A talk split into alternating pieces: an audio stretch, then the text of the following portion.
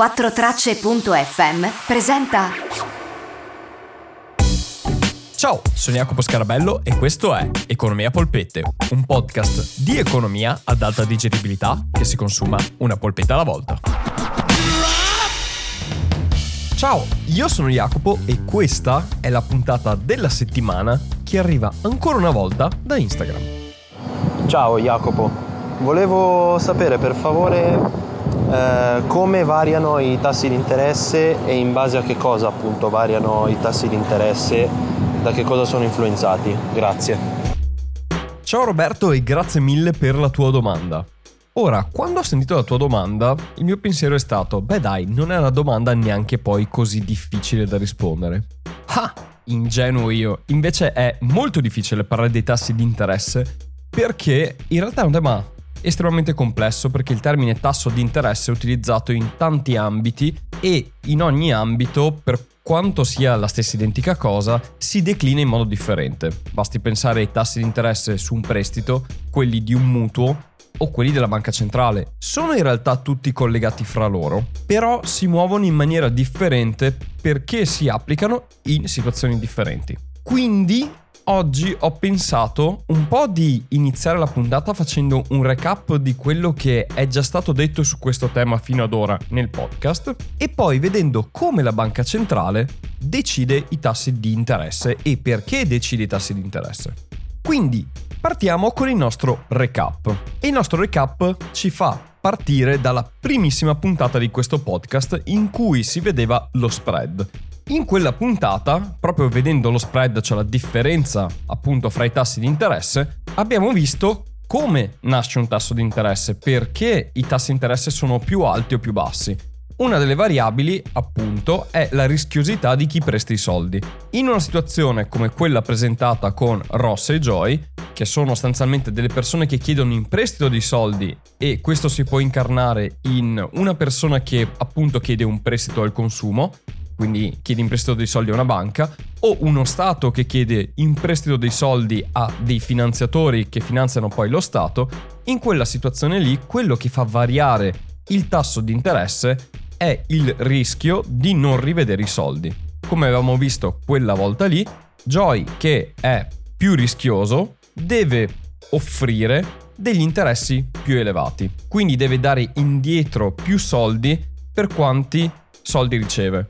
Nell'esempio a suo tempo, Ross, che era più affidabile, dava indietro 101 euro per 100 che ne riceveva di prestito, Joy ne dava 110 per 100 di prestito, perché appunto è più rischioso e quindi per convincere qualcuno a fargli un prestito deve pagare più interessi per compensare il rischio che chi gli presti i soldi si sta accollando prestandoglieli. Quindi una prima variabile del tasso di interesse è la rischiosità del prestito che viene fatto. Questo però è applicabile appunto quando una persona fisica, uno Stato, un'azienda hanno bisogno di soldi e quindi vanno in cerca di qualcuno che glieli presti. E proprio perché gli vengono prestati dei soldi per convincere questa persona o questa banca o gruppo di persone a prestargli dei soldi, gli danno, diciamo, un premio che sono appunto gli interessi, cioè dei soldi in più rispetto a quelli che hanno ricevuto in prestito. Questo è come funziona appunto quando qualcuno ha bisogno di soldi. Ma se invece che essere un qualcuno che ha bisogno di soldi, voi foste chi stampa i soldi e stampando i soldi poteste decidere se far crescere l'economia o rallentare una crescita eccessiva dell'economia, ecco voi utilizzereste ancora i tassi di interesse, ma in un modo molto molto diverso rispetto a come vengono modificati quando due persone si incontrano e una vuole dei soldi in prestito e l'altra glieli presta. Questo modo diverso è il modo con cui le banche centrali controllano la domanda di moneta. E ora vediamo proprio questa cosa qui. Prima di vedere come le banche centrali usano il tasso di interesse per controllare la domanda di moneta, andiamo a vedere perché proprio il tasso di interesse e non altri modi. Per capire questa cosa facciamo un excursus storico. In passato le banche centrali per controllare la domanda di moneta utilizzavano metodi differenti. Allora, innanzitutto, qual è l'obiettivo di una banca centrale? L'obiettivo delle banche centrali moderne e soprattutto occidentali dell'Ocse è quello di avere un target dell'inflazione contenuto, ossia che ci sia inflazione, quindi non sia uguale a zero o negativa, ma neanche che sia elevata. Quindi il target di solito fra gli stati principali dell'Ocse è fra il 2 e il 3%. In Europa l'obiettivo dell'inflazione è il 2%. Il perché di questo lo vedremo se volete in un'altra puntata, perché sennò qui non è più finita. Questo vi serve semplicemente per capire perché le banche centrali fanno determinate cose. Perché hanno un obiettivo e quell'obiettivo è un'inflazione costante. In questo caso del 2%. Per controllare l'inflazione, fino agli anni 90 le banche centrali utilizzavano un metodo che era quello di dichiarare e di controllare la crescita della base monetaria, ossia quanta moneta veniva stampata. Cerchiamo di vedere questa cosa con un esempio. Siamo a Topolinia e Pippo, che è a capo della banca centrale di Topolinia, deve decidere quanta moneta stampare a Topolinia. La moneta che è stampata a Topolinia a cosa serve? Serve a far girare l'economia, quindi a pagare gli stipendi affinché avvengano scambi di beni e servizi, perché le persone paghino allo Stato i servizi che lo Stato presta e lo Stato paghi i suoi fornitori per i servizi che ha richiesto per i propri cittadini.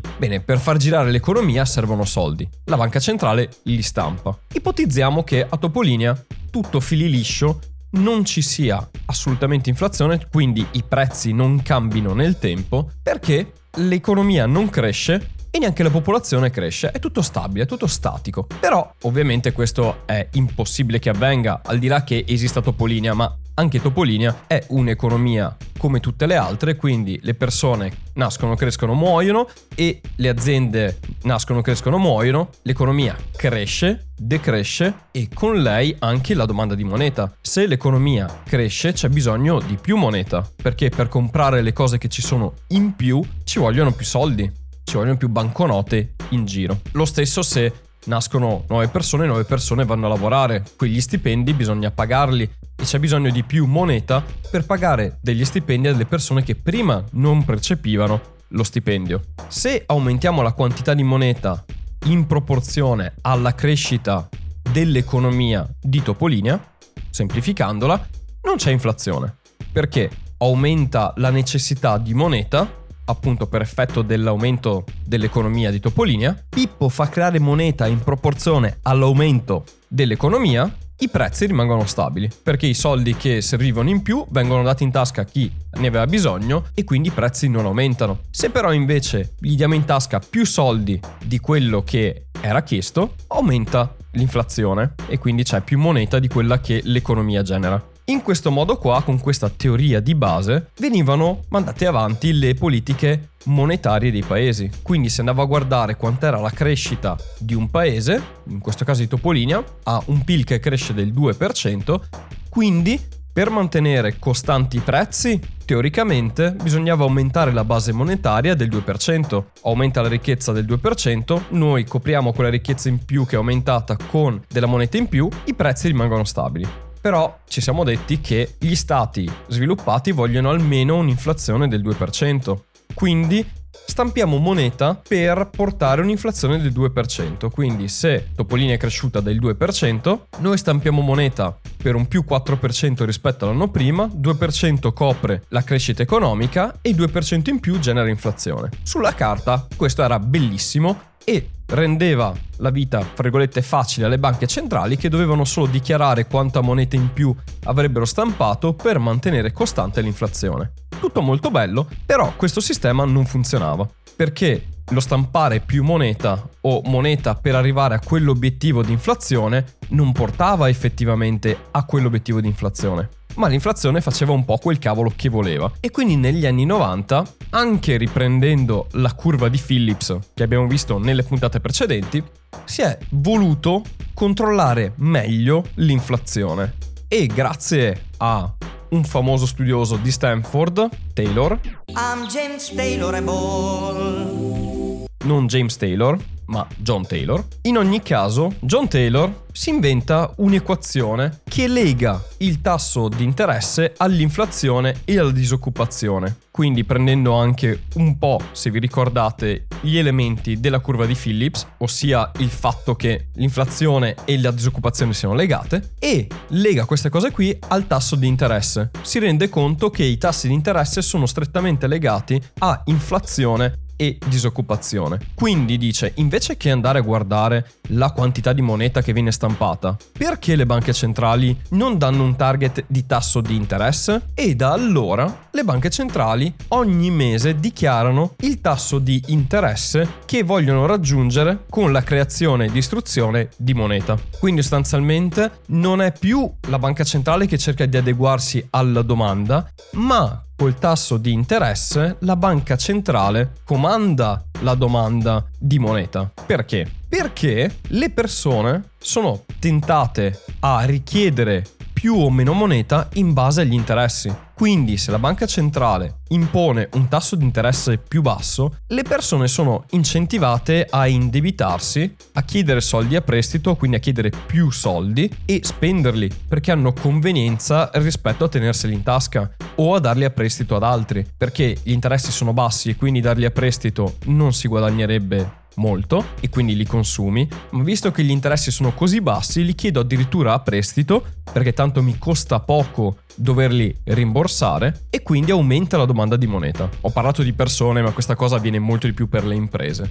A un'impresa conviene quando ci sono dei tassi di interesse basso indebitarsi, chiedere dei prestiti, fare degli investimenti per la sua crescita e quindi quando i tassi sono bassi l'economia si espande, le imprese chiedono soldi, fanno investimenti e crescono di produzione e tutto il resto e di conseguenza con i tassi bassi l'economia cresce. Quindi le banche centrali quando ci sono situazioni di recessione o comunque di difficoltà economica abbassano i tassi, per quello adesso siamo con dei tassi non solo bassi ma addirittura negativi per incentivare proprio l'economia a richiedere liquidità e a far girare questa liquidità, quindi generando ricchezza. Al contrario, le banche centrali, in momenti in cui l'inflazione è molto elevata e c'è troppa liquidità nel sistema, decidono di alzare i tassi di interesse in maniera tale da far rallentare l'economia e togliere liquidità dal sistema. Se l'inflazione è molto elevata, tanta gente ha tanti soldi in tasca, se tu metti i tassi di interesse elevati,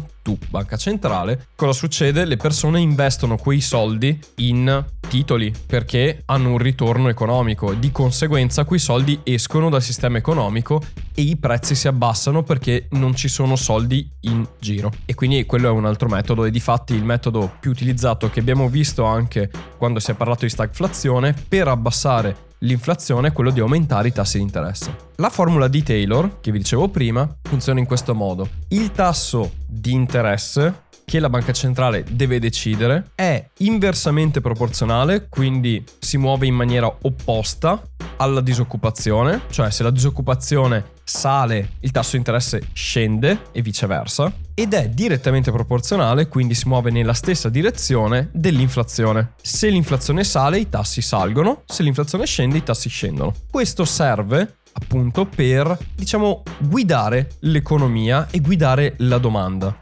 invece che stampare moneta e stare appresso alla domanda, le banche centrali usano i tassi di interesse per guidare le scelte di investimento delle persone che vivono all'interno di quell'economia. Quindi i tassi di interesse si muovono per le banche centrali in funzione dell'inflazione e della disoccupazione. Quindi se l'inflazione aumenta, ci si aspetterà che le banche centrali alzino i tassi di interesse per rallentare l'inflazione e portarla all'obiettivo, che è il 2%. Se la disoccupazione aumenta, si abbasseranno i tassi di interesse per avere delle manovre espansive che facciano ripartire l'economia e quindi assumere le persone. Così funzionano i tassi di interesse. Come intuirete è abbastanza complicato il tutto. La formula di Taylor fra l'altro è molto interessante e richiede però delle conoscenze e competenze che non vi ho ancora dato, ma di cui parlerò in futuro. Quindi potremo vedere magari in maniera un po' più approfondita sia la formula di Taylor che come viene gestito il tasso di interesse più avanti. Questa diciamo che è stata una puntata in cui abbiamo ripreso un po' di concetti vecchi e ne abbiamo aggiunti di nuovi per capire meglio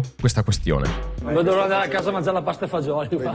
Ottimo, Roberto, io spero di aver risposto alla tua domanda, di aver fatto un po' di più luce sui tassi di interesse, in particolare quelli gestiti dalla banca centrale. Se anche voi come Roberto avete delle domande, mandatemele su Instagram al mio profilo Economia a Polpette. Tra l'altro in descrizione a questa puntata e anche sul mio profilo trovate dei link a dei libri da leggere se siete interessati a entrare nel mondo dell'economia.